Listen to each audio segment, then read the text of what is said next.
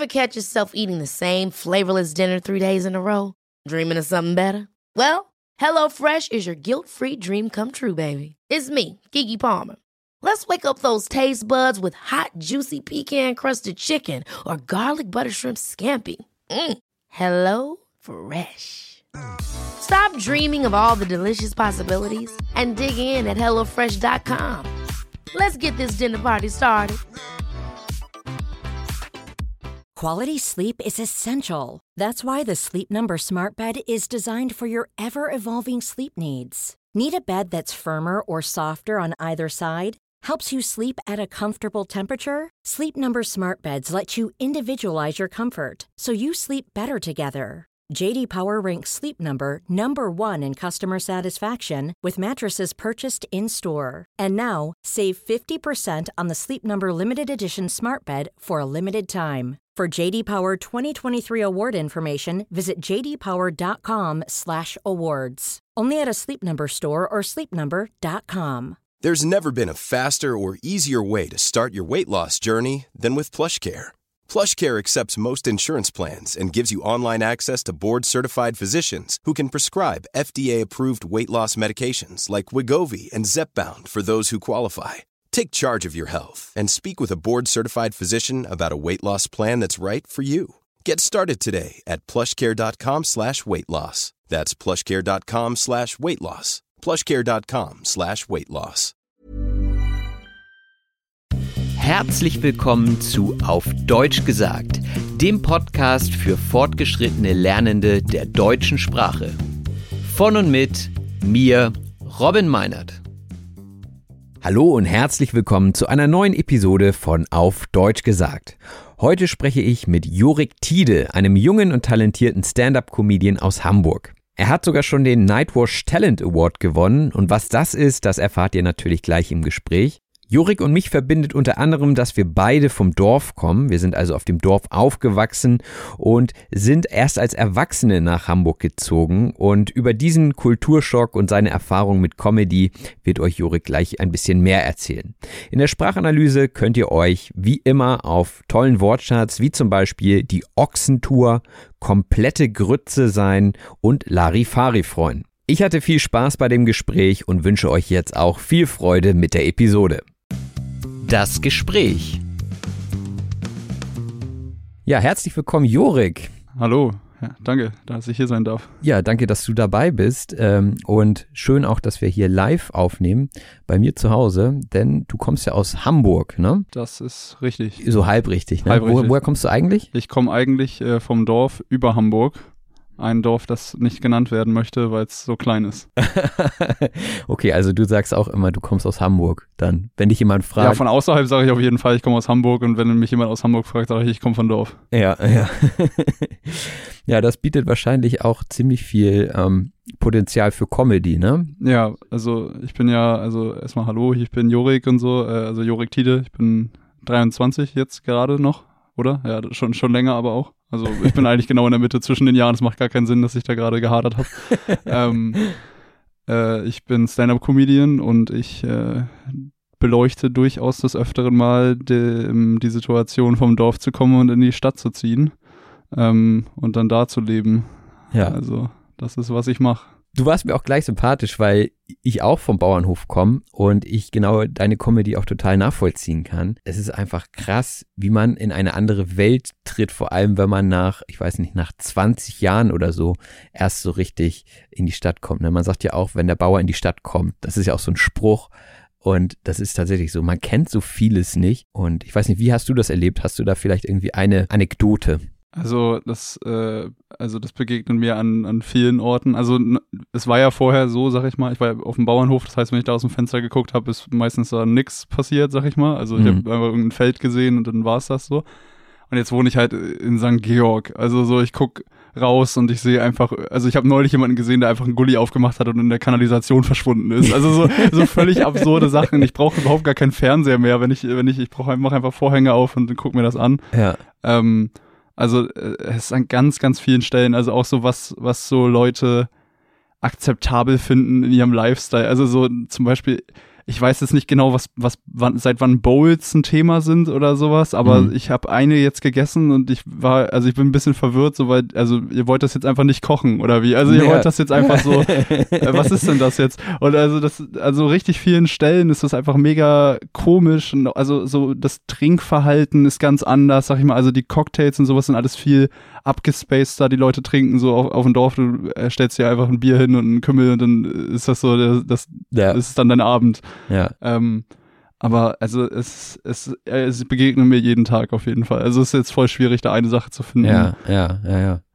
Ähm, wie, wie bist du denn ursprünglich zur Comedy gekommen? Also du bist ja nicht geboren und gesagt so, ja, so jetzt bin ich Comedian. Ja, ich habe mir ein paar Jahre Zeit gelassen auf jeden Fall. Also ich habe, äh, aber ich, es ist schon früh passiert so, ne? Also ich habe, meine Mutter hat mir, glaube ich, mit sechs oder so oder fünf vielleicht schon diese ganzen Otto Walkes CDs und sowas halt gegeben, so, weil ich da, also ich konnte dazu gut einschlafen und so und habe die dann immer zum Einschlafen gehört und dann hat das aber dazu geführt, dass ich irgendwann halt die alle fünf CDs Wort für Wort auswendig konnte, weil ich dann irgendwie die Jahre lang wirklich einfach gehört habe und äh, keine Ahnung, dann hat, hat man mal so irgendwie in der Schule, also so völlig dieser ganz klassische Ablauf, so man merkt in der Schule so, oh, witzig sein, funktioniert so und so und dann, hahaha, jetzt bin ich der Klassenclown und äh, der, der einzige Schwarze in unserem Dorf hat mir die Chappelle's Show gezeigt, sag ich mal, also das war irgendwie auch lustig. Hm. Mit so deutschen Untertiteln liefen die damals irgendwie auf Comedy Central.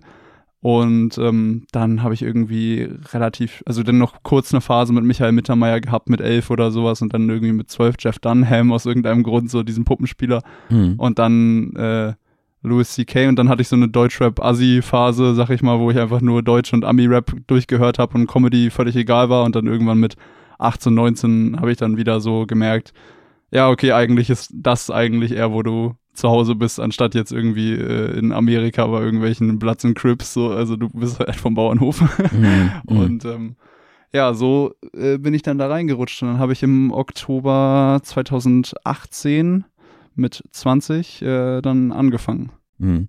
Und wie kann man sich das vorstellen? Also du hast einfach gesagt, so, ich, ich mache das jetzt und dann, wie ist so der erste Schritt? Was hast du gemacht, um Material zu bekommen? Das ist interessant. Ich habe halt auch schon äh, mit zwölf, glaube ich, so angefangen, YouTube-Videos zu machen, in 2010 oder so. Ähm, äh, einfach so, weil ich das, äh, da war YouTube ja auch noch eine völlig andere Welt, sag ich mal. Hm. Da konnte, man, konnte ja jeder einfach irgendwelche Webcam-Videos machen und gucken, was passiert, sag ich mal.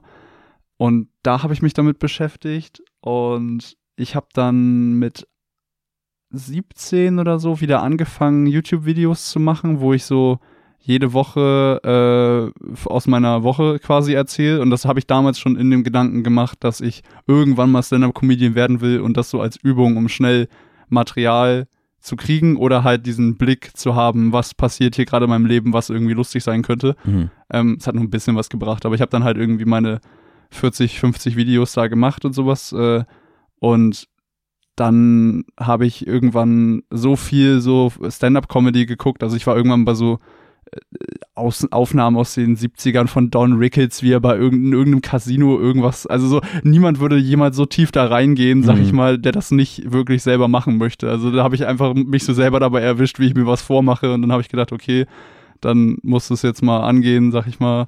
Und dann habe ich mir einen Open-Mic-Termin äh, geklärt im Mai oder Juni war das bestimmt und dann habe ich ihn halt im Oktober bekommen bei Heino Trusheim bei Isle of Stand-Up Mhm. und äh, dann hatte ich irgendwie drei Monate, mich da drauf vorzubereiten und das habe ich halt auch gemacht wie ein Wahnsinniger und mich da jeden Tag vor mein Skript gesetzt und dann, ah, wenn ich das noch so umbaue und so umbaue, Ja.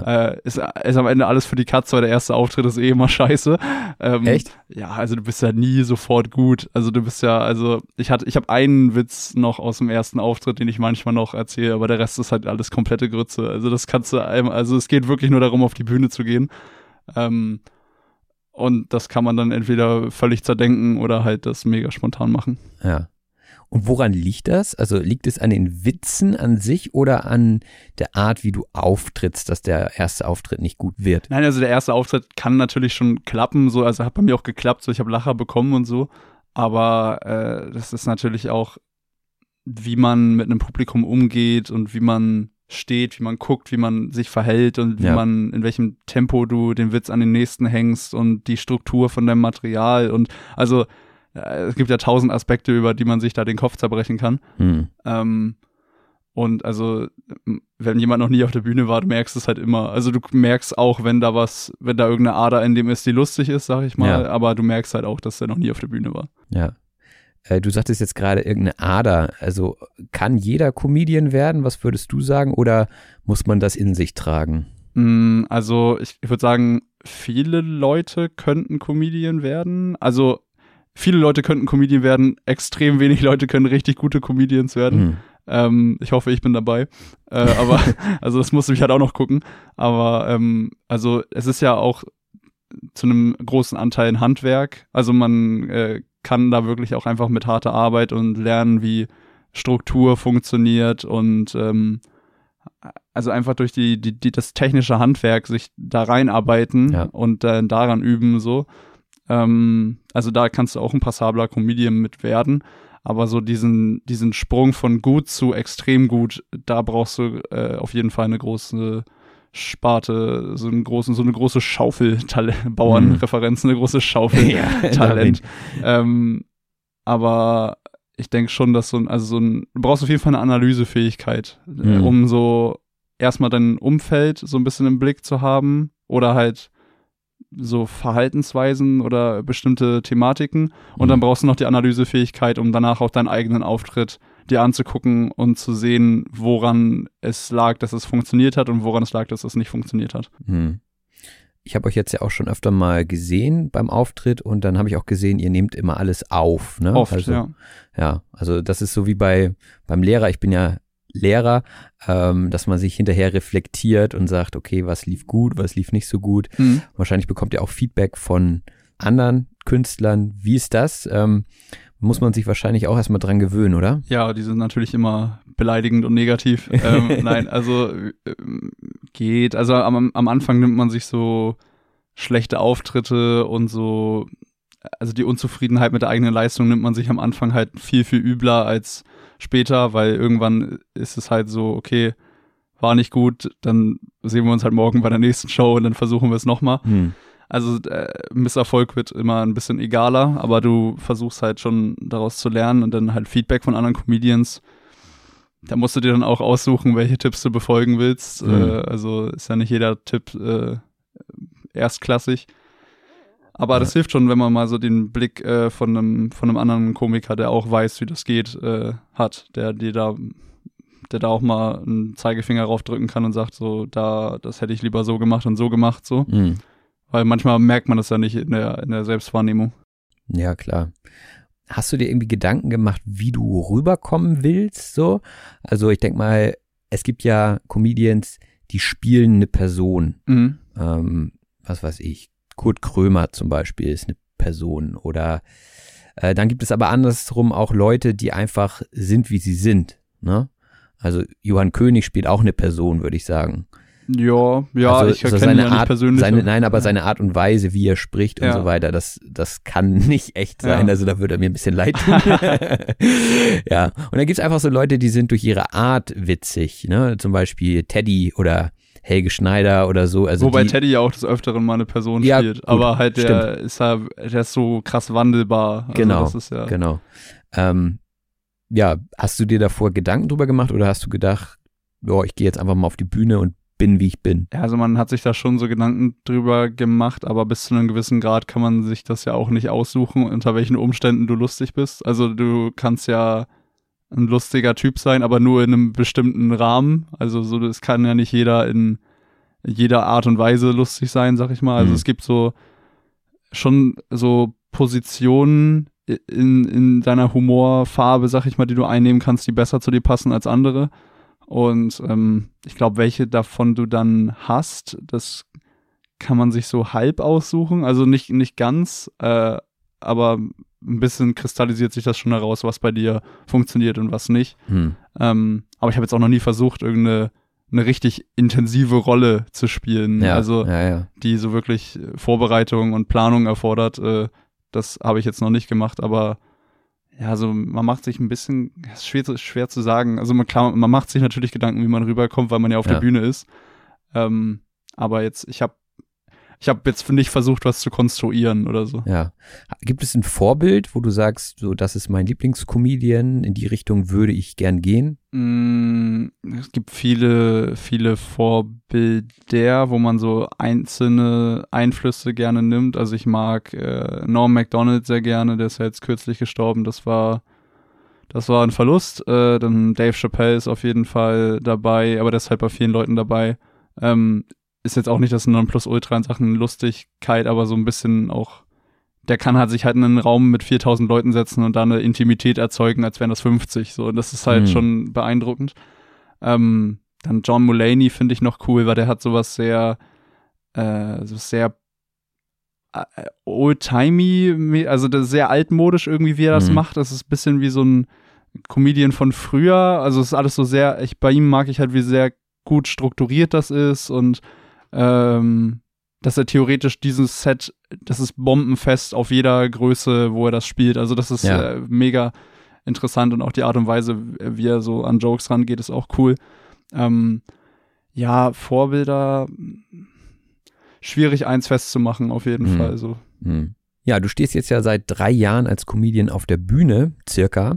Ähm, da geht ja bestimmt nicht immer alles gut. Doch. Was war denn bisher so dein schlimmster oder eigenartigster Moment mit Comedy? Boah, da sind einige auf jeden Fall. Also, äh, also einer der eigenartigsten war auf jeden Fall auch der Nightwatch Talent Award. Ähm, einfach weil die Gegebenheiten so unfassbar comedy-feindlich waren. Also es war ja so, dass, ähm, dass das halt so in diesem Corona-Sommer von 2020 war, wo kurz wieder aufgemacht wurde und keiner so richtig wusste, okay, äh, unter welchen Gegebenheiten kann man jetzt spielen, müssen die Maske aufhaben am Platz, wie groß müssen die Abstände sein. Und dann war es die ganze Zeit so, dass man in Hamburg trainiert hat mit, mit Abständen, aber halt ohne Maske. Und dann dachte ich, okay, alles cool, so in Köln haben die keine Abstände, keine Maske und so, dann kann ich hier in den harten Umständen trainieren, dahin gehen und richtig abreißen. Und dann kurz vorher, bevor ich dahin kam, war der NRW so, okay, wir machen äh, jetzt richtig harte Abstände und Masken auf äh, am Platz. Mhm. Und das waren dann die Gegebenheiten vom Talent Award und das Publikum war so mega beleuchtet und die haben sich so ein bisschen beobachtet gefühlt, auch von den Kameras. Also es war so extrem schwierig, da wirklich so zu funktionieren. Und das ist dann so der Moment, also so der Moment, auf den, auf die, den du dich so Monate hin fokussiert hast und dann ist der so, so unangenehm konstruiert und du musst da unbedingt das Beste draus machen. Hm. Ähm, das war auf jeden Fall, also das war auf jeden Fall der intensivste bisher. Aber sonst so richtige, es gibt halt immer so Sachen, die wirklich scheußlich sind. Also wir haben einmal in Eckernförde bei so einem äh, äh, Kulturverein oder Touristenverein oder so sollten wir äh, Open Air am Strand ein Comedy-Ding machen. Hm. Und ähm, das waren halt irgendwie, es war freier Eintritt, es war am Strand, die Leute wollten viel lieber an Strand als zu unserer Veranstaltung. Mhm. Der, der Ort, wo das war, da hätten irgendwie 400 Leute hingepasst, es waren so zehn da oh. und, und so ein Hund und ein Baby und so und die saßen halt alle ganz außen, um ja den maximalen Abstand zu haben zu den Comedians, die da vor Ort sind. Dann hat der lokale Tonverband da irgendwie noch 20 Minuten vor der Comedy-Show gezeigt, wie man Liegestützen macht und an so Rechtstangen da irgendwelche Sachen oh, performt. Ja. Also so ey, völlig absurd und dann sitzt da in der ersten ersten Reihe alleine so irgendeine von der Eckernförder Zeitung und du erzählst so einen Joke einfach ins Leere, nix kann passieren und sie guckt dich nur so an so mhm, mhm, und macht so Notizen dabei. also so richtig eklige, also so, so Höllensituationen, die du einfach nicht gewinnen kannst. Ja. Ähm, da es auf jeden Fall einige von. das glaube ich. Das kenne ich auch in der Musikszene, wenn du dann irgendwie nachmittags um 14 Uhr auf einem Stadtfest ja, stattfindest. Klar, die gehen einfach vorbei und so. Aber bei der Musik hast du wenigstens deinen Song. Also so, du, du kannst dich wenigstens an deinen Song halten, den spielen und sowas und das gut machen. Aber wenn du bei Comedy kein Publikum hast, was irgendwie reagiert, dann, dann ist es halt nicht mal Comedy. Das ist dann einfach eine Tragödie. ja, stimmt. Das kann ich mir gut vorstellen, ja. Ja, stimmt. Über den Aspekt habe ich mir noch gar nicht nachgedacht. So, man hat ja eigentlich nichts. Du bist ja, ja nackt. Du, du kannst also, dich hinter nichts verstecken. Du hast ein Mikro, du hast diesen Mikrofonständer und ja. dann bist du du selbst und äh, erzählst deine Jokes und wenn die komplett floppen, das ist eine soziale Hinrichtung, mit, an die du dich gewöhnen kannst. ja, krass. Aber du sagtest gerade der Nightwish, äh, der Nightwish, nee, Nightwish ist eine Band. Du sagtest gerade der Nightwash Talent Award. Ähm, vielleicht für die Leute, die Nightwash nicht kennen, ähm, was ist das überhaupt und wie kam es zu diesem Award und dass äh, du da äh, teilgenommen hast? Ja, also Nightwash ist äh, ja schon, eine, ist glaube ich mit dem Quatsch Comedy Club die am längsten laufende Comedy Show in Deutschland, würde ich jetzt einfach mal behaupten. Ähm, also die auch so hin und wieder mal aufgezeichnet wird. Und das kennen vielleicht einige Leute, so diese, diese Kulisse im Waschsalon ist das halt oft. Also normalerweise ist es in einem Waschsalon und äh, hin und wieder äh, läuft das, äh, siehst du es dann mal auf der YouTube-Trendseite, wenn da irgendein Comedy-Set da ein bisschen abgeht. Also wenn du halt Comedy machst und äh, was aufgezeichnet haben willst, hast du da schon noch die größte Chance, dass damit dann irgendwas passiert mit deinem Video mhm. ähm, in Sachen Reichweite. Und die machen halt jedes Jahr so einen Newcomer Award, wo sie versuchen, den besten unbekannten Newcomer oder Newcomerin in Deutschland zu finden. Ähm, und das äh, bin anscheinend dann ich gewesen in 2020 und äh, teilgenommen habe ich eigentlich, weil ich glaube, es gab nicht genug Bewerber so, und die haben dann gefragt. Und Ach, also die hatten mich dann gefragt, ich hatte mich gar nicht beworben so richtig.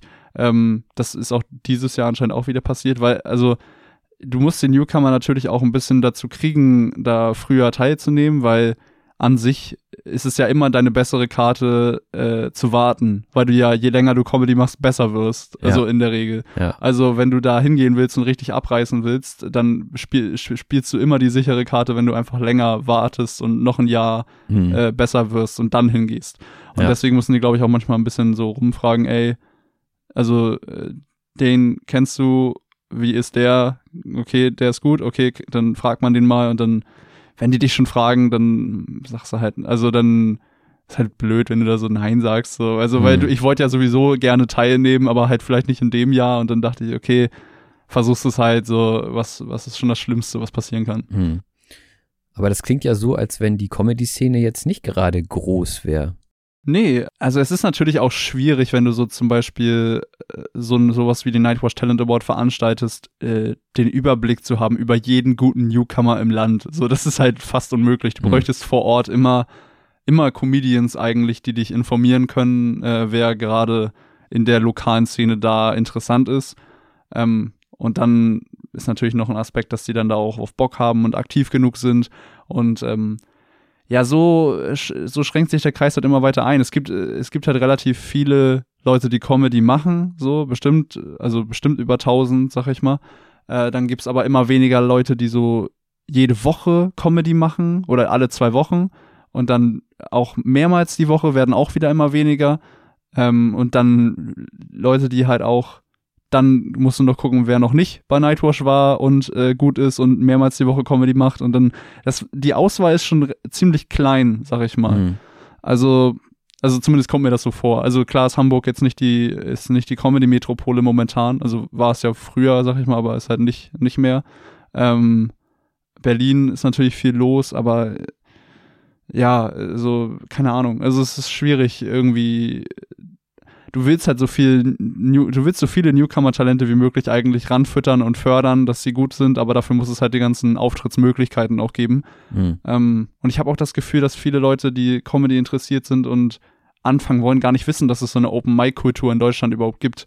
Also so, das ist ein ziemlich uneinsichtiger Mikrokosmos äh, von außen, glaube ich. Ja, glaube ich auch. Ähm, ich bin ja auch durch Zufall eher auf, auf dich und auf die Hamburger Comedy-Szene gestoßen. Und da habe ich noch eine ganz nette Anekdote, weil mir kam es auch so vor, als wenn, wenn die Szene nicht so ganz groß wäre. Ich habe euch ähm, das erste Mal gesehen im Herbst 2020 bei der Veranstaltung Moin Haha. Das ist ja so ein Comedy-Keller. Ja. Können wir nachher auch noch weiter drüber sprechen. Und dann war das so, dass ihr zu dritt oder zu viert aufgetreten seid und dann habt ihr ein nächstes Event angekündigt und das sollte dann irgendwie in zwei Wochen stattfinden.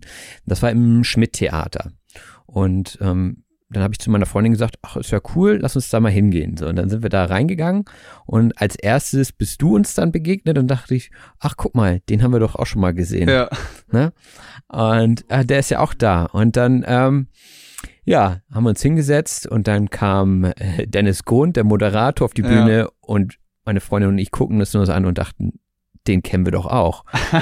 und das ging den ganzen Abend so weiter, weißt du. Wir Ja, haben im Prinzip die, die gleiche Comedy-Show nochmal gesehen.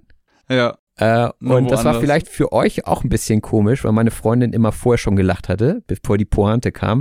Mir war es so stellenweise ein bisschen peinlich, weil ich dachte, oh nein, du verunsicherst sie gerade, du lachst an Stellen, wo du eigentlich nicht lachen solltest. So. Und ähm, ja, es war eigentlich war Situationskomik für uns. Dann war trotzdem witziger Abend und auch super interessant mal zu sehen, wie Comedians in unterschiedlichen Situationen unterschiedlich abliefern. Ja. Und ähm, das hatte ich vorher so noch nicht erlebt. Deswegen, ähm, ja, interessanter Abend. Und dann war aber ja auch Corona-Pause. Und dann waren wir jetzt vor kurzem nochmal ähm, bei Moin Haha und da standen wieder zwei von derselben Mannschaft auf Ja. der Bühne, so, ne? Und unter anderem dann auch du. Und ähm, deswegen dachte ich, so, jetzt, jetzt musst du ihn einfach mal fragen und hier auch für so ein Interview ähm, festnageln. Ähm, ja, deswegen hatte ich auch so den Eindruck, es gibt scheinbar nicht, nicht so viele Comedians in Hamburg, die regelmäßig auftreten. Ja, die Menge an wirklich aktiven Leuten in Hamburg, boah, ich will es echt, ich will ungern eine Zahl sagen, aber es ist schon echt, also es ist auf jeden Fall unter 20 von Leuten, die halt so wirklich richtig aktiv sind, so, weil Mhm. man unterschätzt das vorher, dass Hamburg, Hamburg ist eine riesige Stadt eigentlich, da müssten ja irgendwie mehr Leute sein, so die, Die witzig sind. ja, die, ja, die witzig sind und da Bock drauf haben, das zu machen. Ähm, weil, also ich, ich, ich könnte mir auch gar nicht erklären, warum das nicht erstrebenswert ist, das zu machen. Also wenn man so witzig ist und Comedy interessiert ist und Hm. das also irgendwie dafür ein, ein Gen hat oder so, keine Ahnung. Also das ist halt äh, ein unfassbar cooler Lifestyle auch. Ähm, ist halt auch unfassbar anstrengend, aber es ist halt auch schon echt cool so. Ähm, aber die, die Menge an so aktiven Leuten ist wirklich gering. Und, und wie oft trittst du auf? Also ich sag mal unter normalen Umständen. Unter normal, also ich versuche äh, die normalen Umstände halt auch, also auch in den jetzt nicht normalen Umständen herzustellen, sag ich mal. Also eigentlich ist es schon so drei, viermal die Woche. Äh, jetzt gerade ist es ein bisschen weniger. Jetzt ist eher so ein, zweimal die Woche, vielleicht dreimal. Ähm, aber halt, das ist halt auch schon ein Rhythmus, den halt auch viele nicht, nicht drin haben. So und Nee. Mo- momentan ist halt auch Kacke irgendwie. Also ich habe ich habe auch immer nichts Neues und dann willst du auch echt nicht immer die ganze Zeit dasselbe spielen, aber du hast dann auch irgendwie keine Wahl und irgendwie bringt dir ein Auftritt ja auch immer noch Stage-Time und Sicherheit und irgendwie bringt es dich ja auch voran. Ja. Ähm, aber es sind schon merkwürdige Umstände gerade. Also schwer zu sagen, wie das, in welche Richtung sich das jetzt noch entwickelt. Hm. Und gibt es Konkurrenz zwischen Comedians? Äh, ja, ich und Alex Stolt, wir hassen uns. nee, das Nein. weiß ich, dass das nicht Äh, stimmt. äh, das, das stimmt auf jeden Fall. Er lügt. Ähm, äh, nee, also es gibt, also ich habe zum Beispiel mit Alex Stolt eine ne gesunde Rivalität, aber wir wohnen halt auch zusammen und sowas, ne, und sind halt auch schon so, äh, sind gut befreundet, so. Ähm, also unter Freunden ärgert man sich ein bisschen hin und her, Mhm. dass man versucht, okay, jetzt hat der wieder einen sichtbaren Leistungssprung gemacht, so, jetzt musst du aber nachziehen und so. Hm. Ähm, aber so richtig Konkurrenz. Also das Ding ist, es gibt ja nicht zu wenig Leute, die man zum Lachen bringen kann. Also es ist, es ist irgendwie schon, schon nicht so schlau, so ein Konkurrenzdenken zu haben, wenn die Community sowieso schon so klein ist. Ja. Also eigentlich ist es viel besser, wenn sich alle unterstützen und versuchen, den Kuchen größer zu machen, als so darum äh, zu streiten, wer jetzt das gr- größere Stück kriegt, sag ich mal. Hm. Äh, aber vielleicht liegt das auch an Hamburg, dass einfach nicht so viel Comedy-Industrie hier ist. Also äh, die, die Industrie, sag ich mal, ist ja hauptsächlich in Berlin und in Köln. Ja. So, und d- wir können hier eigentlich ein bisschen in Ruhe uns entwickeln und machen, was wir wollen eigentlich. Ist ein bisschen auch ein Segen, dass wir uns so frei entwickeln können, völlig unabhängig davon, was irgendwelche Scouts oder Manager irgendwie denken. ja. Ähm, da, da kann auf jeden Fall was Interessanteres entstehen, glaube ich. Aber es hat, also so dieses Konkurrenzdenken macht, glaube ich, keinen, keinen großen Sinn in Comedy. Mhm. Und du möchtest ja wahrscheinlich auch mit Comedy irgendwann dein Geld verdienen. Ja. Wie stehen die Chancen, also insgesamt, sage ich jetzt mal, nicht nur für dich, sondern was meinst du, wie lang muss man Comedian sein, damit man irgendwann sagen kann, okay, das ist meine Haupteinnahmequelle. Ähm, geht das relativ schnell? Gibt es irgendwelche Abkürzungen? Wie planst du? Also Abkürzungen sind auf jeden Fall sowas, wovon du dich am besten fernhalten solltest. Also halt dich von Comedy fern, wenn du gern irgendwas abkürzen willst oder halt äh, dich reintricksen willst und so. Das, ähm, da kriegst du es nie hin, eine beständige Karriere zu haben. Also am Ende ist es ja dein Ziel, eine langfristige Karriere über dein ganzes Leben hinweg äh, aufbauen zu können. Und äh, grundsätzlich lässt sich mit Comedy ganz gut Geld verdienen, sobald du ein Solo hast. Also sobald du halt, ähm, ja, oder ein Halbsolo kann auch schon reichen. Also so 45 Minuten oder so.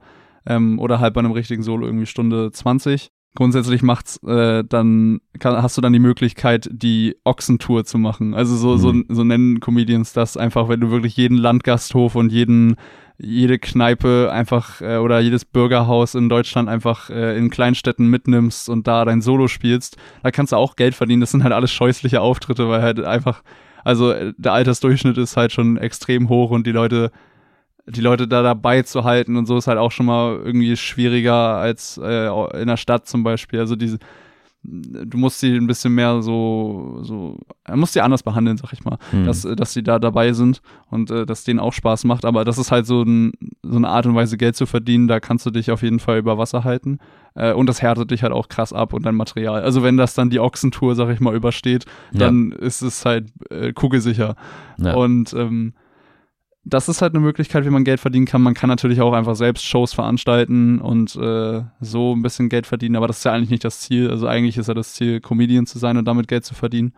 Also ja, so richtig Sinn, ein Management zu haben, einen Booker zu haben ähm, und Geld zu verdienen, macht es halt erst, wenn du ein Solo hast. Und wie lange das dann dauert, das ist, das hängt dann davon ab, wie hart du arbeitest. Also ein richtig gutes Solo haben halt auch sehr wenige. Das ist halt wieder genauso, dass halt viele Leute haben 45 Minuten, also nicht, also auch nicht viele, aber viele haben, viele haben gute 20, hm. ein bisschen weniger haben gute 30, ein bisschen weniger haben gute 45 und so ein richtig gutes Solo haben echt, also wenig. Und wenn du dann wirklich einer von denen bist, die ein gutes Solo haben, wo Leute auch gerne hingehen, dann, also sind die Chancen schon nicht schlecht, sag ich mal. Also man kann sich auch reinarbeiten. Also das hm. ist halt das Schöne an der Kunstform, das ist halt der Weg, den du geschäftlich damit machst. Äh, also du hast natürlich alle Freiheit, was du machen willst, aber der Weg, den, also die geschäftlichen Stufen, sag ich mal, die du abhaken kannst, die sind schon relativ klar. Also das ist mhm. schon cool.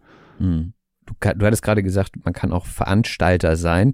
Ähm, das ist ja auch nochmal ein Stichwort. Da ja. hat sich ja bei dir jetzt vor kurzem auch etwas aufgetan. Magst du dazu noch was sagen? Ja, du hast ja Moin Haha schon erwähnt äh, äh, vorhin, ähm, diesen Comedy-Keller in einer Tango-Schule. Äh, und das äh, ist also, das ist eine wöchentliche Comedy-Show, wo ich äh, im Abitur, glaube ich, angefangen hatte, auf 450 Euro quasi den Ticket- und Technikjungen zu machen. Und damit habe ich, also da hatte ich mir dann halt auch so einen Deal ausgehandelt, dass immer, wenn ich da helfe, dann kann ich auch auftreten. Und das war, äh, glaube ich, das Allerschlauste, was ich bisher gemacht habe in Comedy. Und dann hatte ich da halt immer meine Spots und dann irgendwann ist der eigentliche Veranstalter von der Show halt äh, ausgewandert und äh, hat mir die quasi so übergeben. Mhm. Und ähm, jetzt bin ich seit 24.09. Äh, Showveranstalter womit man natürlich auch Geld verdienen kann, weil du ja Ticketpreise äh, hast und sowas und da ja. Geld einnimmst. So, ich habe jetzt nicht die Bar oder so und ich muss ja auch Miete zahlen für einen Raum und alles, aber äh, man kann auch äh, Geld damit verdienen, indem man Shows veranstaltet. Aber ich glaube nicht, dass man darauf setzen sollte, sag ich mal. Also als, als Hauptding, so, weil, also du musst natürlich auch die Künstler bezahlen oder es wäre auf jeden Fall gut, wenn du die Künstler bezahlst. Das macht auch nicht jeder. Mhm. Ähm, also wenn man zum Beispiel so eine Testbühne hat, so dann werden die Künstler halt nicht bezahlt, so weil die testen ja. Äh, dafür ist der Ticketpreis dann meistens auch günstiger. Ähm, das muss man natürlich auch irgendwie fair handhaben. Also es wäre blöd, wenn sich jemand jetzt einfach krass hart bereichert irgendwie an den, an den Künstlern und dann aber selber gar nichts zahlt. So, das wäre wär halt irgendwie schon, also es ist schon moralisch verwerflich. ähm, und äh, deswegen so mega viel Geld, wenn du nicht mega, also wenn du nicht drei Veranstaltungen die Woche machst, die alle ausverkauft sind und äh, den Künstler abbezahlst und alles so, dann kannst du vielleicht trotzdem noch davon leben, so, aber ich, ich glaube, man sollte damit nicht zu früh anfangen, sich darauf zu verlassen. Also, okay. Aber das ist äh, auf jeden Fall auch eine Möglichkeit. Wenn jetzt jemand Comedian werden möchte, welchen Tipp würdest du ihm oder ihr mitgeben? Ähm, äh, geh auf jeden Fall so schnell du kannst auf die Bühne und äh, finde, finde heraus, ob das was für dich ist und ob dir das äh, Spaß macht, sag ich mal. Ähm, mach's auf jeden Fall aus den richtigen Gründen. Also mach's jetzt nicht einfach nur, weil, weil du Bock hast, berühmt zu sein oder so oder irgendwie denkst, das wäre jetzt noch für deinen TikTok-Kanal ein geiles äh, Gimmick, wenn du auch Stand-up-Comedian wärst oder so. Ähm, also mach das schon so, weil du ein Stand-up-Comedian werden willst, also werden ja, werden willst, das war richtig. Jetzt habe ich auch schon Probleme. Von mir kann man nicht Deutsch lernen hier übrigens. ähm, äh, ja, dann mach's aus den richtigen Gründen, geh auf die Bühne, guck, ob es Spaß macht und dann arbeite halt hart äh, daran. Ähm, weil, also so Larifari-Comedians, sag ich mal, also Leute, die das halt einfach so einmal im Monat mal machen, das ist ja auch nicht verwerflich, sag ich mal, aber irgendwie so äh, auf einer gewissen Ebene klaust du auch jemandem eine Auftrittsmöglichkeit, der, der das vielleicht deutlich ernster meint als du. Also, wenn du da Bock drauf hast, dann zieh das richtig durch und ähm, dann guck, wo du landest. Also eigentlich Leute, die hart arbeiten, kommen immer voran. Wie überall im Leben, ne? Ja. Ja. Okay, super. Ich danke dir für das schöne Interview. Wo kann man dich finden? Äh, mich kann man momentan auf Instagram finden unter Jorik Tide äh, und auf YouTube kann man mich auch finden unter Jorik Tide, wo ich eine sehr coole Doku-Serie mache übrigens, die ich hier jetzt äh, schamlos pluggen werde. Äh, Offstage heißt die, da äh, dokumentiere ich quasi den äh, was hinter den Kulissen abgeht in der Hamburger Comedy-Szene, weil das ja wie gesagt so ein uneinsichtiger Mikrokosmos ist. Und äh, da release ich wahrscheinlich alle sechs Monate mal eine Folge, aber die ist dann auch sehr gut. Und äh, die kann man sich angucken. Ja. Ja, ich habe sie auch schon alle gesehen und finde das auch sehr unterhaltsam. Und ja, wie du schon sagtest, man bekommt einen richtig guten Eindruck äh, von dem, was in Hamburg hier stattfindet. Also für alle Leute, die auch an Kultur in Deutschland interessiert sind, ein Geheimtipp. Ja, jetzt wahrscheinlich nicht mehr so geheim, aber so soll es ja dann auch. Das ist auf jeden Fall noch geheim genug. das ist, so soll es dann ja auch sein. Ja, super. Jorik, ich danke dir und alles Gute für deine Comedy-Karriere. Und äh, eben Dankeschön und ebenfalls auch alles Gute mit der, mit der Podcast-Karriere-Laufbahn. ja, danke. Hey, I'm Ryan Reynolds. At Mint Mobile, we like to do the opposite of what Big Wireless does. They charge you a lot. We charge you a little. So naturally, when they announced they'd be raising their prices due to inflation, we decided to deflate our prices due to not hating you. That's right. We're cutting the price of Mint Unlimited from $30 a month to just $15 a month. Give it a try at mintmobile.com slash switch. $45 upfront for three months plus taxes and fees. Promote for new customers for limited time. Unlimited more than 40 gigabytes per month. Slows. Full terms at mintmobile.com. Quality sleep is essential. That's why the Sleep Number Smart Bed is designed for your ever-evolving sleep needs. Need a bed that's firmer or softer on either side? Helps you sleep at a comfortable temperature? Sleep Number Smart Beds let you individualize your comfort so you sleep better together. JD Power ranks Sleep Number number 1 in customer satisfaction with mattresses purchased in-store. And now, save 50% on the Sleep Number limited edition Smart Bed for a limited time. For JD Power 2023 award information, visit jdpower.com/awards. Only at a Sleep Number store or sleepnumber.com. Die Sprachanalyse. Herzlich willkommen zur Sprachanalyse. Dies ist der Teil des Podcasts, in dem wir gemeinsam durch den interessantesten und wichtigsten Wortschatz aus dieser Episode gehen. Dazu habe ich euch wie immer eine PDF-Datei in die Show Notes gestellt, also in die Beschreibung zum Podcast. Guckt da einfach mal. Da steht irgendwo, hier geht's zum Handout. Und dann sollte sich eine zweiseitige PDF-Datei öffnen, die mit dem Wort hadern anfängt. Und ganz zu Anfang hatte sich Jorik ja kurz vorgestellt und erzählt, wie alt er ist und da haderte er mit sich selbst, er war sich nicht so ganz sicher und unzufrieden mit seiner Antwort und genau das meint hadern eigentlich auch. Also unzufrieden sein und sich deshalb beklagen. Man kann auch mit dem Schicksal hadern. Das ist also eine Verbindung, die oftmals vorkommt mit dem Wort Schicksal. Das heißt, man ist unzufrieden, verunsichert und beklagt sich deswegen auch. Oder manchmal hadere ich auch mit meinen Podcast-Episoden, wenn ich denke, oh, da die Frage, die hätte man vielleicht anders stellen sollen. Und wenn man so richtig mit sich hadert, dann würde man wahrscheinlich überlegen, kann ich das überhaupt veröffentlichen oder behalte ich das für mich? Äh, so weit ist es bei mir nicht gekommen bisher. Also bisher war alles so, dass ich vielleicht Kritik geübt habe, aber ich habe nicht mit mir gehadert in dem Sinne, dass ich wirklich sehr unzufrieden mit einer Episode war. Also hier nochmal, man kann mit sich hadern, man kann aber auch mit einer Entscheidung zum Beispiel hadern.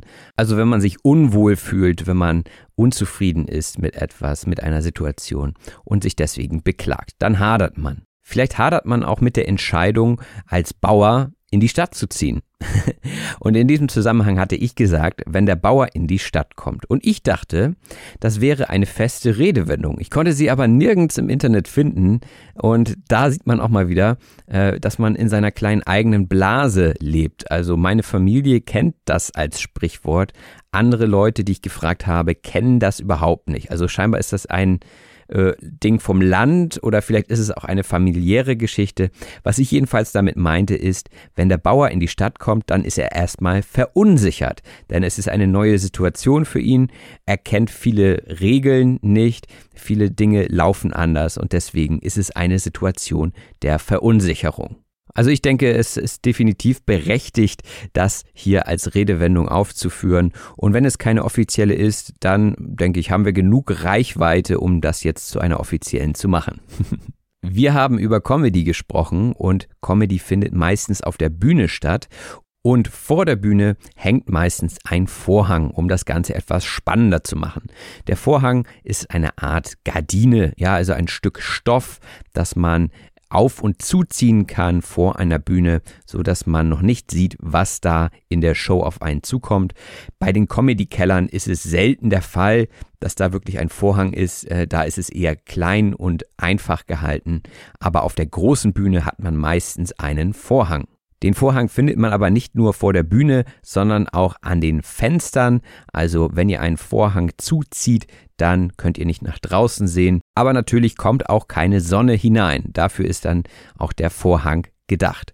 Und Jorik stand ja am Fenster, hatte er erzählt, und als er in Hamburg, in St. Georg, das ist also ein Stadtteil, der etwas belebter ist, sage ich mal, in der Nähe des Bahnhofs, als er da aus dem Fenster blickte, da sah er, wie jemand im Gully verschwand. Ja? Der Gully ist ein Sinkkasten, durch den die Straßenabwässer in die Kanalisation abgeführt werden. Also dieses meistens so runde Ding, was dann in der Erde ist und äh, was man anhand dieser Löcher äh, hochnehmen kann und dann gelangt man in die Kanalisation. Also ich weiß nicht, was man da möchte, wenn man da nicht gerade arbeitet als Mensch, aber gut, die Person hatte wahrscheinlich ihre Gründe. Ja, und das ist eine der abgespaceden Geschichten, die Jorik so erzählt. Abgespaced heißt dabei verrückt, abgedreht oder abgefahren, ist natürlich auch sehr umgangssprachlich und eingedeutscht aus dem Englischen. Ja, weniger abgespaced ist wahrscheinlich Korn und Kümmel. Also Korn und Kümmel sind Schnapssorten, die man vor allem auf dem Land gerne trinkt. Also das kenne ich genauso wie Jorik auch aus meiner Heimat. Da war das früher so. Man konnte sich entscheiden, trinkst du Korn oder Kümmel. Und äh, ja, dann war es das. natürlich gab es immer noch Bier dazu. Aber das waren so die Standardgetränke auf dem Land. Unabhängig von Stadt und Land gibt es natürlich in jeder Klasse einen Klassenclown. Der Klassenclown ist eine Person, die in der Schule auffällig witzig ist. Und wahrscheinlich habt ihr genau wie ich gerade ein Bild vor Augen von einer Person, die bei euch in der Klasse den Klassenclown gespielt hat. Und wenn man das viele Jahre lang macht, dann fühlt man sich zu Hause im Bereich der Comedy. Zu Hause sein in etwas heißt sich auskennen und wohlfühlen in etwas. Ich denke, diese Redewendung macht Sinn. Wenn man zu Hause ist, dann kennt man sich super gut aus und man fühlt sich im besten Falle auch wohl. Und wenn man sich zum Beispiel für Comedy stark interessiert, dann kann es sein, dass man in eine Comedy-Karriere hineinrutscht. Reinrutschen in etwas oder hineinrutschen in etwas heißt zufällig hineingeraten in etwas. Und wenn wir uns das Wort rutschen mal angucken, damit ist natürlich das Gleiten gemeint auf einer glatten Oberfläche, wie zum Beispiel auf dem Eis. Und so gleitet man manchmal in Richtungen, man rutscht also weg, und zwar dorthin, wo man ursprünglich gar nicht geplant hatte, hinzugleiten. Ja, das ist also Rutschen. Man kommt so ein bisschen vom Weg ab. Aber hier in dieser Bedeutung ist das völlig neutral. Man kann auch abrutschen. Das wäre negativ. Aber wenn man in etwas reinrutscht, dann heißt es einfach nur, dass es nicht geplant war. Das kann positiv als auch negativ sein. Ich bin zum Beispiel auch in dieses Deutschlehrer-Dasein hineingerutscht. Also ursprünglich habe ich Wirtschaft und Englisch studiert, zwar auf Lehramt, Aber mit Deutsch hatte ich an sich nichts vorher zu tun und dann bin ich nach England gefahren, habe dort Deutsch unterrichtet und dann bin ich da irgendwie so reingerutscht und dann kam der Podcast dazu und inzwischen fühle ich mich da schon zu Hause in der Rolle des Deutschlehrers. Und so kann man eben in Dinge oder in Rollen hineinrutschen. Denn je länger man sich mit Dingen beschäftigt, desto eher bekommt man einen Blick dafür. Den Blick für etwas bekommen heißt Experte für etwas werden. Und Jorik in seinem Fall hat sich ganz viele YouTube-Videos angeguckt von Comedians und hat einen Blick dafür bekommen, ja, wie es sein muss, als Comedian auf der Bühne zu stehen und witzig zu sein. Und so richtig witzig ist man dann, wenn man man selbst ist und niemandem etwas vormacht. Jemandem etwas vormachen heißt jemanden belügen, beziehungsweise jemanden etwas vorspielen, was man gar nicht so richtig ist. Und dabei kann man auch sich selbst etwas vormachen. Wenn man zum Beispiel sagt, ich gehe ab heute jeden Tag zum Sport und esse kein Fastfood mehr, ja. Und vorher hat man aber überhaupt keinen Sport gemacht und nur Fastfood gegessen, dann macht diese Person sich wahrscheinlich etwas vor. Das heißt, die Person belügt sich selbst. Aber das soll euch jetzt natürlich nicht davon abhalten, etwas anzugehen, was ihr schon immer mal in eurem Leben angehen wolltet. Etwas angehen heißt etwas beginnen zu tun. Und ich bin fester Meinung, wenn man Lust hat, etwas zu tun und darüber schon lange nachdenkt, dann sollte man es auch irgendwann angehen, denn sonst ärgert man sich am Ende vielleicht, dass man es nicht angegangen ist und dass man es dann nie versucht hat und man weiß nie, was daraus geworden wäre. Und auch Jorik ist es dann irgendwann angegangen, seinen Traum zu verwirklichen und er hat sich einen Auftritt geklärt. Sich etwas klären ist auch wieder sehr umgangssprachlich und das heißt sich etwas besorgen. Also das ist auch Jugendsprache. Ja, ich kläre mir ein neues Handy heißt ich besorge mir ein neues Handy oder wenn die Jugendlichen übers Flirten sprechen, dann sagen sie auch, ja, der hat sich da das Mädchen geklärt, ja, die sind jetzt da hinten und knutschen. Ja, also sich etwas klären heißt sich etwas besorgen oder sich etwas beschaffen, äh, auch wenn das in diesem Sinne jetzt vielleicht etwas derb klingt. Aber das ist eben Jugendsprache. Und diese Jugendsprache ändern zu wollen, das wäre, glaube ich, für die Katz. Denn Jugendliche sprechen, wie sie wollen und das ist auch gut so. Alles für die Katz sein heißt alles umsonst sein oder vergeblich sein. Besonders wenn man sich viel Mühe gegeben hat, viel Energie in etwas reingesteckt hat und am Ende kommt es nicht zustande. Zum Beispiel, man hat einen Vertrag gut vorbereitet und am Ende wird er nicht unterschrieben vom Vertragspartner oder der Vertragspartnerin. Ja, dann war alles für die Katz, dann hat sich die wochenlange Vorbereitung nicht gelohnt. Und deswegen sollte man eigentlich auch Dinge einfach mal ausprobieren, bevor man so viel Energie reinsteckt und am Ende merkt, ja, das war komplette Grütze, das will ich gar nicht machen. Komplette Grütze sein heißt schlecht sein. Und wenn jemand zum Beispiel etwas gut kann und dann eben in dem Moment, wo er auf der Bühne steht, versagt, dann ärgert sich die Person wahrscheinlich und sagt, oh, das war komplette Grütze. Grütze ist eigentlich etwas, das man isst, und da habe ich tatsächlich gerade selber nochmal nachgeguckt, da ich kein Experte bin in der Küche. Äh, Grütze ist nicht das, was ich dachte, was es sei. Grütze gibt es in verschiedenen Arten und erstmal, wenn man nur das Wort Grütze hat, dann ist es ein Nahrungsmittel aus grob zerkleinerten Getreidekördern wie Hafer, Gerste, Hirse, Mais, Roggen oder Weizen. Und Grütze wird hauptsächlich für Suppen, Breie oder einige Wurstsorten wie zum Beispiel die Grützwurst verwendet oder auch um Bulgur herzustellen. Also guckt euch das gerne mal an. Das ist wie gesagt etwas sehr staubiges, sehr körniges. Woran ich dachte, war die rote Grütze. Die rote Grütze, ja, ist eigentlich so ein Fruchtmix. Also da kommen Erdbeeren rein, Himbeeren rein, verschiedene Beeren und dann kann man das so ähnlich wie ein Joghurt essen, also von der Konsistenz ist das so ähnlich. Das wäre die rote Grütze. Und jetzt weiß ich auch, warum es rote Grütze heißt, denn ursprünglich war wohl die Grütze auch Teil der roten Grütze. Also zu diesem Fruchtcocktail, sage ich mal, wurden auch noch diese stärkehaltigen äh, kleinen Haferflocken oder was auch immer dazugegeben. Deswegen heißt also auch diese Süßspeise rote Grütze, auch wenn heutzutage diese Bestandteile fehlen. Der Name ist geblieben, rote Grütze. Und daran habe ich immer gedacht, wenn ich diese Redewendung gehört habe, das ist doch alles Grütze. Aber jetzt weiß ich etwas mehr und ihr hoffentlich auch. Und vielleicht war das auch viel zu tiefgehend, aber für mich muss das Ganze ja auch interessant bleiben. Also, Bevor das hier komplette Grütze wird, gehen wir rüber zum nächsten Wort. Eine Ader für etwas haben. Eine Ader ist ja das Blutgefäß, wodurch das Blut fließt. Und wenn man eine Ader für etwas hat, dann hat man Talent oder eine Begabung oder Interesse oder Geschick für etwas. Eine andere synonyme Redewendung im Deutschen wäre auch, jemandem liegt etwas im Blut. Das meint nämlich genau das Gleiche. Jemand hat ein Gespür oder ein Talent dafür. Jemandem liegt etwas im Blut oder er hat eine Ader dafür. Also hat beides etwas mit unserem Herz-Kreislauf-System zu tun. Ja, und wenn man eine Ader für etwas hat, dann ist es natürlich gut, zum Beispiel eine Ader für Comedy, dann ist das alles kein Problem, dann fliegt einem das einfach so zu und man kann Witze erzählen und man hat einfach einen Blick dafür. Wenn man das nicht hat, dann kann man das trotzdem erlernen, sagte Jorik. Das ist nämlich ein Handwerk. Das Handwerk ist eine Tätigkeit, die man erlernen kann. Also wie bei einem Beruf, ja, den man erlernen kann durch eine Ausbildung in der Berufsschule und im Betrieb, äh, so kann man auch viele andere Dinge lernen. Denn es gibt bestimmte Herangehensweisen, bestimmte Prinzipien, wie zum Beispiel Witze aufgebaut sind. Und das kann man sich natürlich alles angucken und trainieren. Also es ist ein Handwerk. Meiner Meinung nach ist es aber schwierig, wenn man keine Ader dafür hat, äh, dann trotz Handwerk so richtig, richtig gut zu werden. Die meisten Leute werden eher so passabel.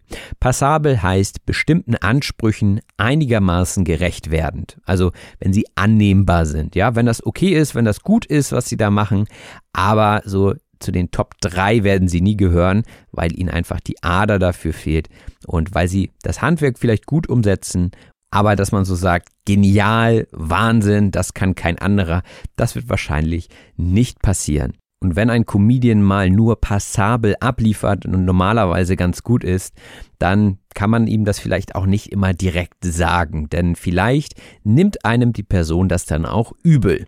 Etwas übel nehmen heißt jemandem böse sein, weil man sich verletzt fühlt. Und das ist ja auch immer die große Kunst, wenn man Rückmeldung gibt, dass man das eben wertschätzend macht und dass die andere Person sich nicht verletzt fühlt und einem das dann nicht übel nimmt. Aber ich denke, wenn die Kritik objektiv dargelegt wird, dann kann einem das auch nicht übel genommen werden. Man nimmt jemandem etwas übel, wenn es einen wirklich verletzt. Also wenn der beste Freund nicht zur Hochzeit erscheint zum Beispiel, dann könnte man sagen, ey, das war echt doof, das nehme ich dir echt übel. Denn das kommt irgendwie so rüber, als würde dir unsere Freundschaft nichts wert sein. Ja, ganz schön ernst jetzt. Also, das kommt irgendwie rüber, hatte ich gesagt. Das heißt, es wirkt so, als würde dir unsere Freundschaft nichts wert sein. Rüberkommen heißt also wirken. Wenn jemand auf der Bühne steht, dann kommt er auf eine bestimmte Art und Weise rüber. Er wirkt auf eine bestimmte Art und Weise. Und manchmal kommt beim Empfänger einer Nachricht etwas anders rüber, als der Sender es eigentlich gemeint hatte und deswegen sollte man darüber dann auch sprechen. Denn vielleicht kristallisiert sich in diesem Gespräch raus, dass man das alles ganz anders meinte, dass man dem anderen etwas nicht übel nehmen sollte und dass es einfach falsch rüberkam.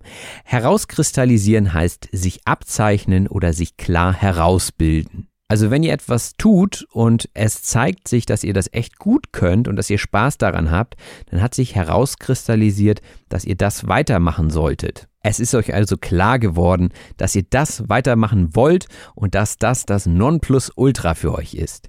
Das Nonplusultra ist etwas, was nicht besser sein könnte, als es ist. Das ist natürlich ein hohes Ziel. Da sprechen wir auch schon wieder vom Perfektionismus. Also wenn etwas wirklich perfekt ist, dann ist es das Nonplusultra. Und Manche Comedians haben ihr Material wirklich lange getestet und jetzt ist es das Nonplusultra und bombenfest. Also es kann nichts mehr schiefgehen, wenn diese Person auf die Bühne geht. Bombenfest heißt unumstößlich, feststehend oder unverrückbar fest. Man kann sich das Ganze bildlich vorstellen. Wenn eine Bombe explodiert, dann wird alles weggerissen. Ja, und wenn etwas bombenfest ist, dann kann die Bombe daneben explodieren und es bewegt sich nicht. Das wäre also im wörtlichen Sinne bombenfest.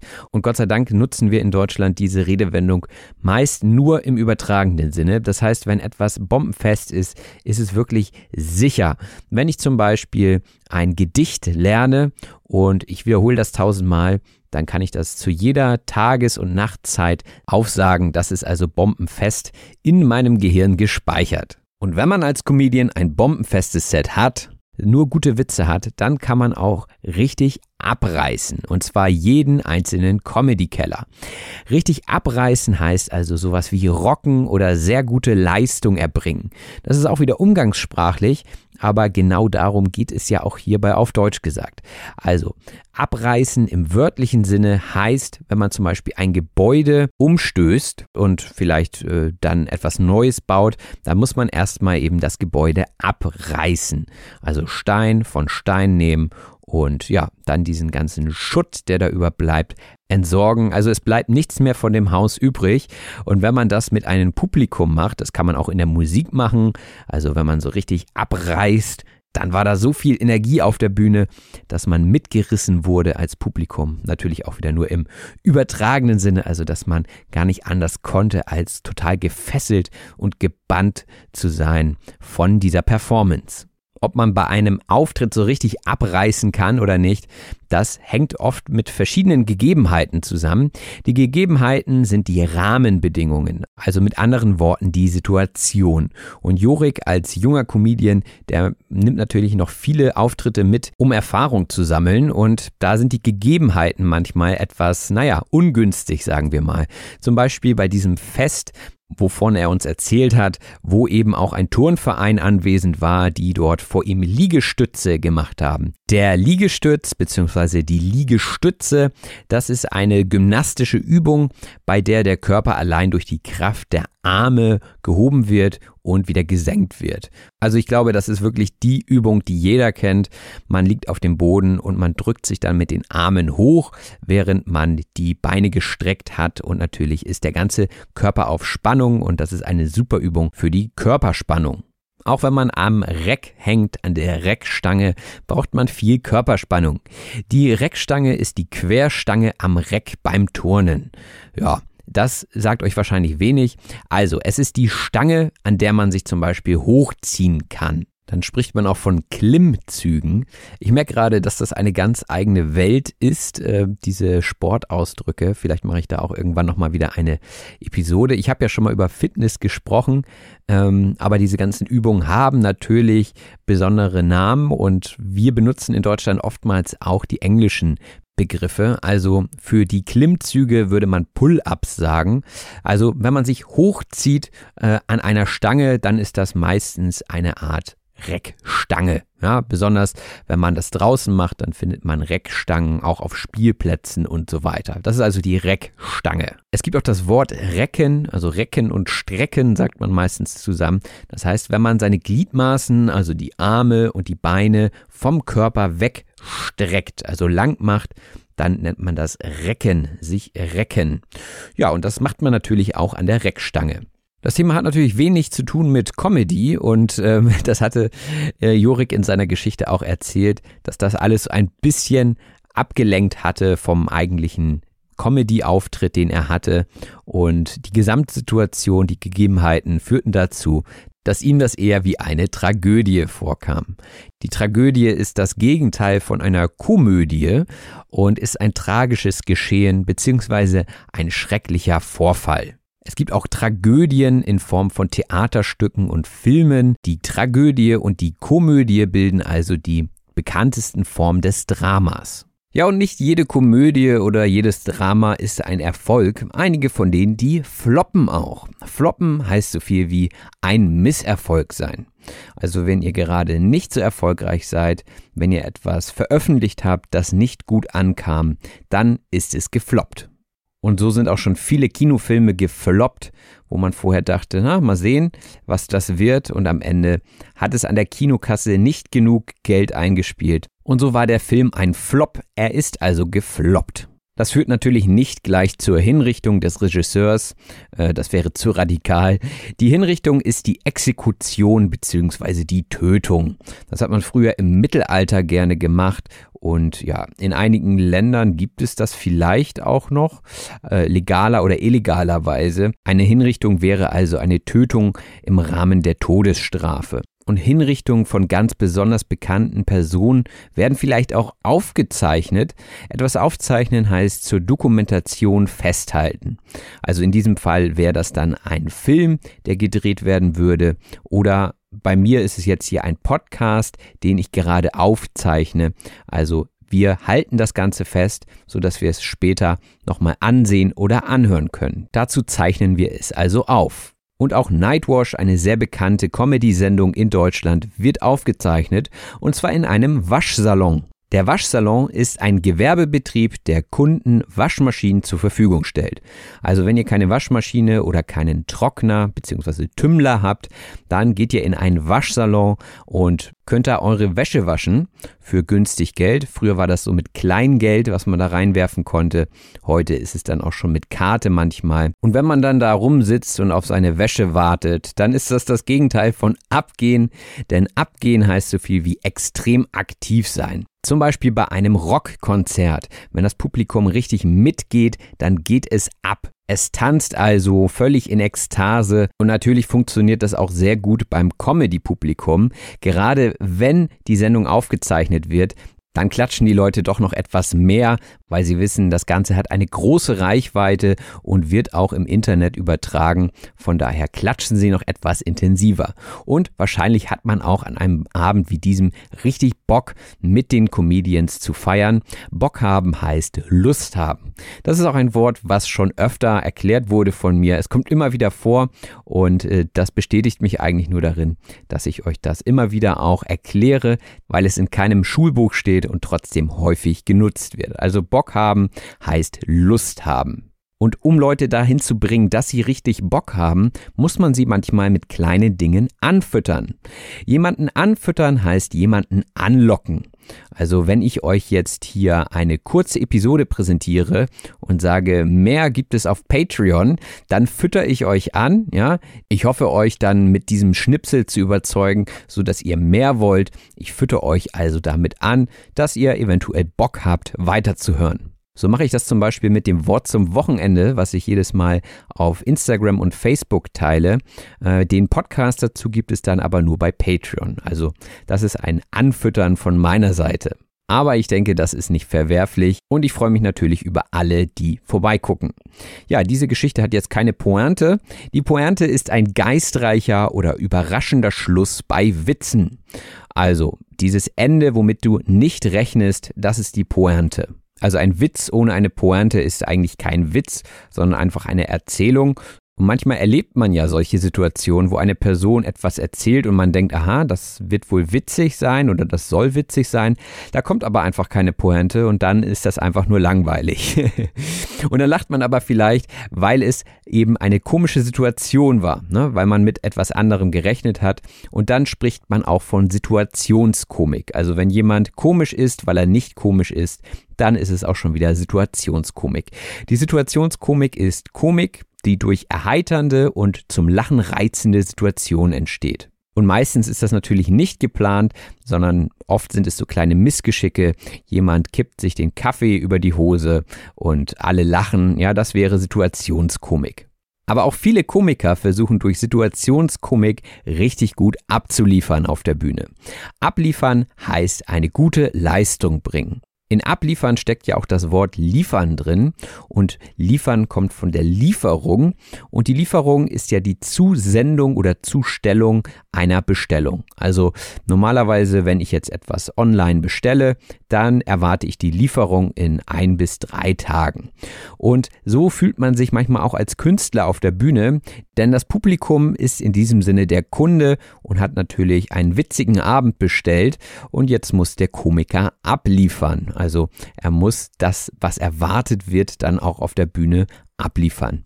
Und das ist manchmal gar nicht so einfach. Besonders dann nicht, wenn man auf einen Auftritt festgenagelt wurde, den man eigentlich gar nicht unbedingt spielen wollte. Jemanden festnageln heißt jemanden anhalten, ein gegebenes Versprechen einzuhalten. Also wenn ich sage, kommst du zu meinem Podcast, Jorik, und er sagt ja, dann nagel ich ihn darauf fest. Also wenn ich ihn eine Woche später darauf anspreche, sage ich, du hast aber gesagt, du kommst, ja. Ganz so schlimm war es in meinem Fall nicht, er ist freiwillig gekommen, aber ich hätte ihn darauf festgenagelt. Selbstverständlich nimmt man nicht Hammer und Nagel und nagelt die Person wirklich an die Wand. Das tut man mit Personen nicht, das tut man nur mit Dingen. Also etwas festnageln heißt dann wirklich den Hammer nehmen und den Nagel und das Ganze dann an der Wand zum Beispiel befestigen. Das sollte man mit Menschen natürlich nicht tun. Das ist nämlich nicht erstrebenswert. Erstrebenswert heißt wünschenswert oder wert sein als Ziel zu haben. Ziele sind ja so unterschiedlich wie die Menschen und der eine hält es für erstrebenswert, gut im Sport zu sein, der andere sagt, ich möchte gerne auf der Bühne stehen als Künstler, das ist für mich erstrebenswert, also das ist mein Ziel. Und bei den Künstlern hatte ich ja so ein bisschen abgefragt, ob es dort Rivalität gibt. Die Rivalität ist der Kampf um den Vorrang. Ein Rivale ist also sozusagen ein Feind, also ein Feind ist vielleicht etwas zu extrem, aber jemand, den ich als Gegner sehe, das ist ein Rivale und wenn man dann einen Gegner hat, dann besteht zwischen diesen Leuten eine Rivalität. Und wenn dann der eine einen Leistungssprung macht, dann will der andere nachziehen. Der Leistungssprung ist eine extreme und schnelle Steigerung der Leistung.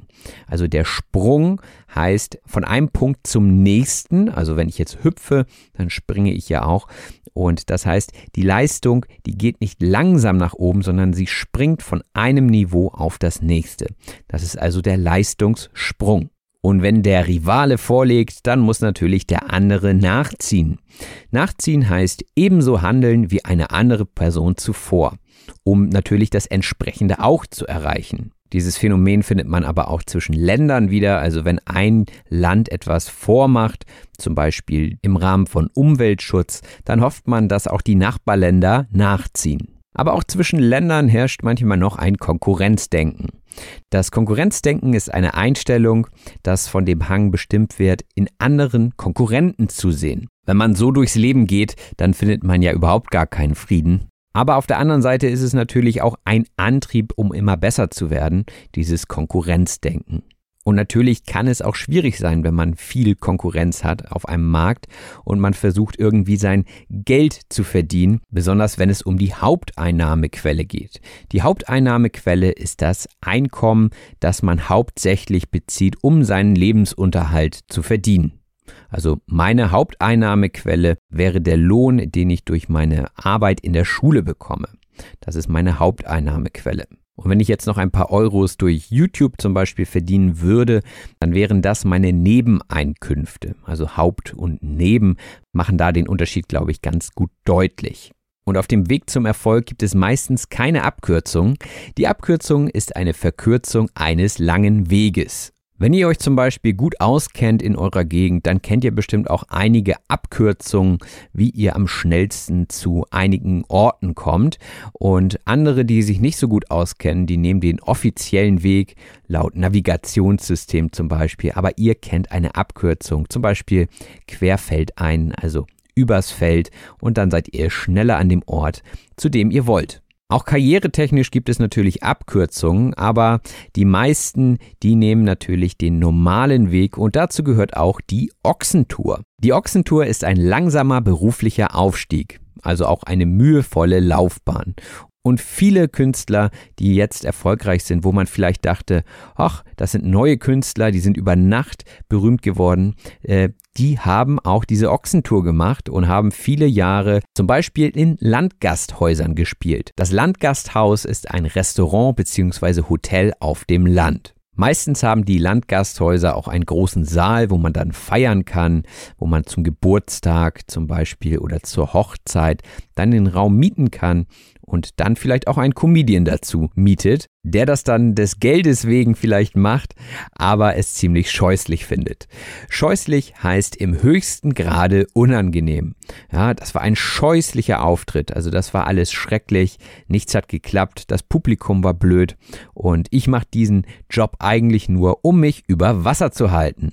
Sich über Wasser halten heißt überleben, beziehungsweise ein Auskommen haben mit seinem Einkommen. Das Einkommen ist das Geld, das man für seine Arbeit bekommt. Und das ist manchmal gar nicht so viel als Künstler, gerade wenn man anfängt. Da muss man sich schon mit verschiedenen Jobs über Wasser halten. Auch hier kann man sich das wieder sehr schön vorstellen. Ne? Wenn man sich nicht über Wasser hält, dann geht man unter, dann ertrinkt man. Kein schönes Bild. Aber auch wenn der Weg lang ist und man sich durch verschiedene Landgasthäuser im Rahmen der Ochsentour durchkämpft, so hat man am Ende doch ein kugelsicheres Set, das auf jeden Fall witzig ist. Kugelsicher heißt gegen Gewehrkugeln schutzbietend. Also wenn ihr eine kugelsichere Weste anzieht, dann kann euch nichts passieren, wenn jemand auf euch schießen sollte. Also seid ihr sicher und es kann nichts passieren. Und wenn ein Comedian ein kugelsicheres Set hat, dann ist er so sicher und weiß, was er da tut und weiß auch, dass alle anderen das gut finden werden. Und vielleicht tut sich dann ja auch die ein oder andere Tür auf, wenn mal die richtige Person im Publikum sitzt und sagt, jo, das ist der nächste Star am Himmel.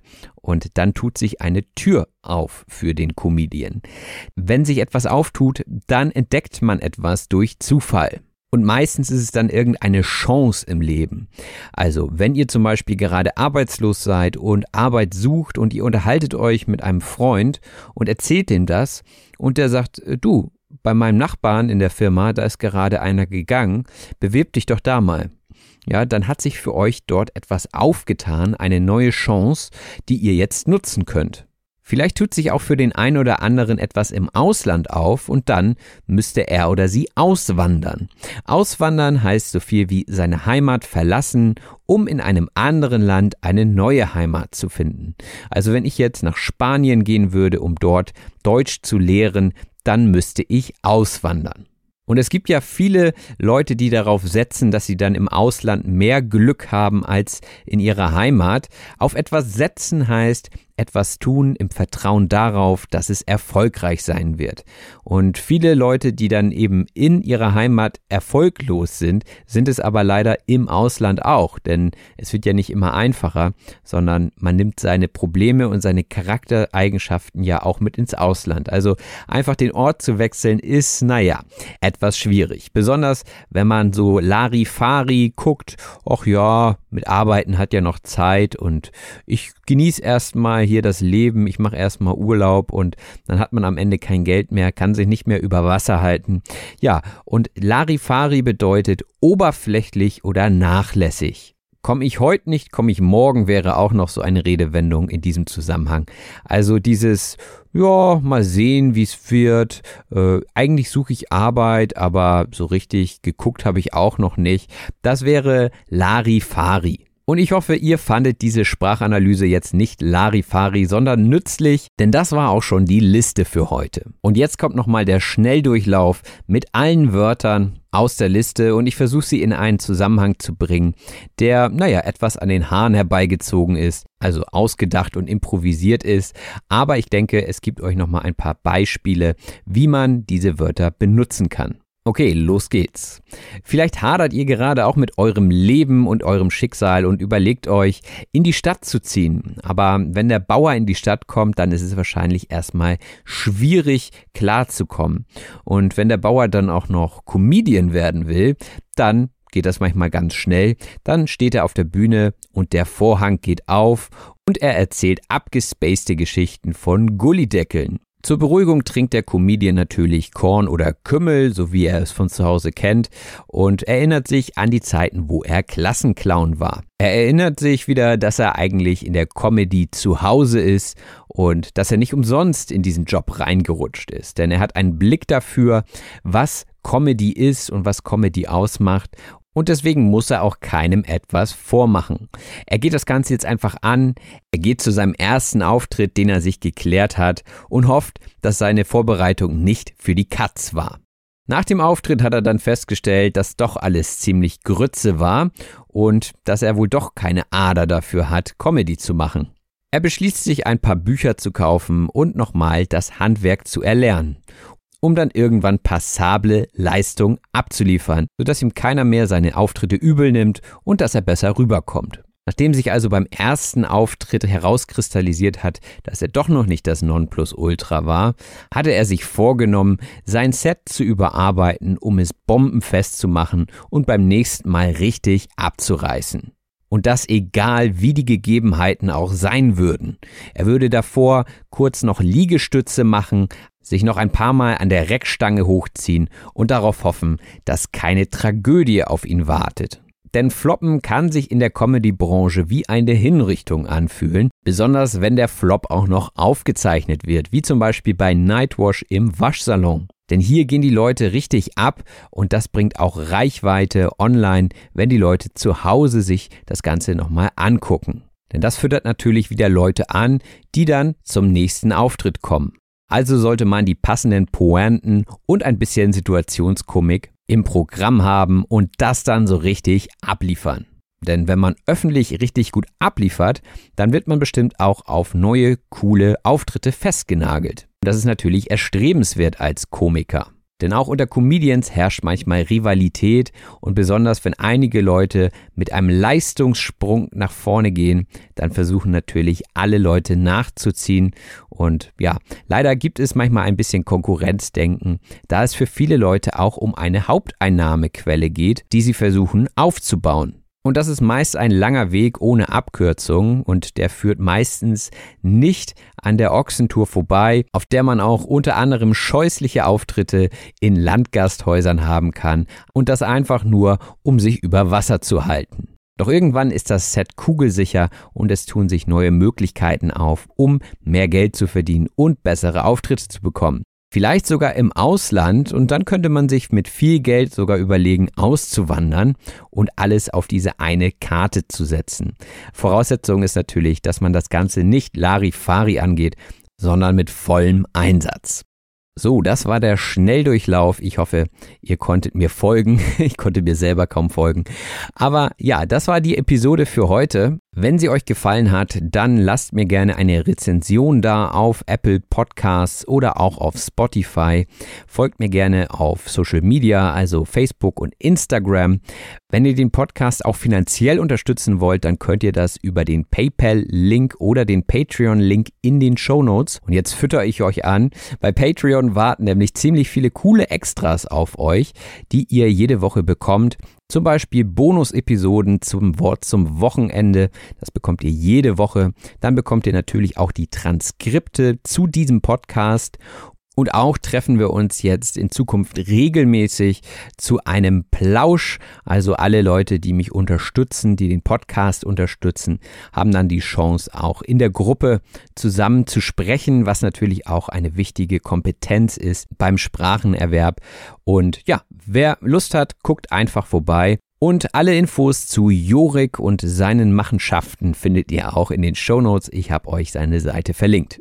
Und das Wichtigste zum Schluss, ich würde mich sehr, sehr, sehr freuen, wenn ihr diesen Podcast teilt, wenn ihr Leuten davon erzählt, zum Beispiel, wenn ihr Lehrkräfte seid und euren Schülerinnen und Schülern etwas Gutes auf den Weg mitgeben wollt, dann ist das eine optimale Gelegenheit, um auf den Podcast zu verweisen. Ich bin euch auf jeden Fall dankbar dafür.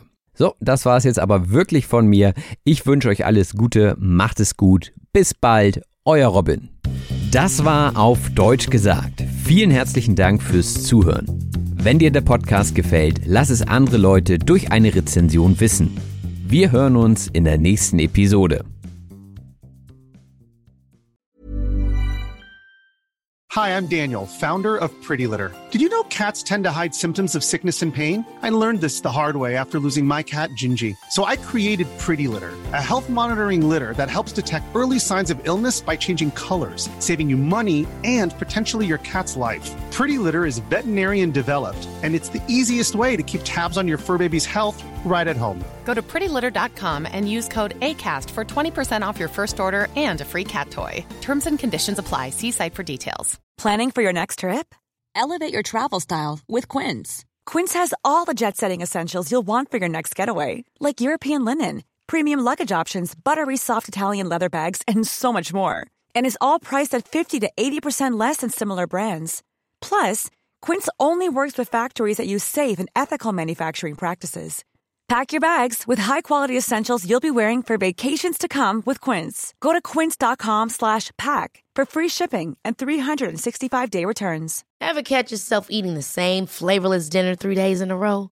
Dreaming of something better? Well, HelloFresh is your guilt-free dream come true, baby. It's me, Kiki Palmer.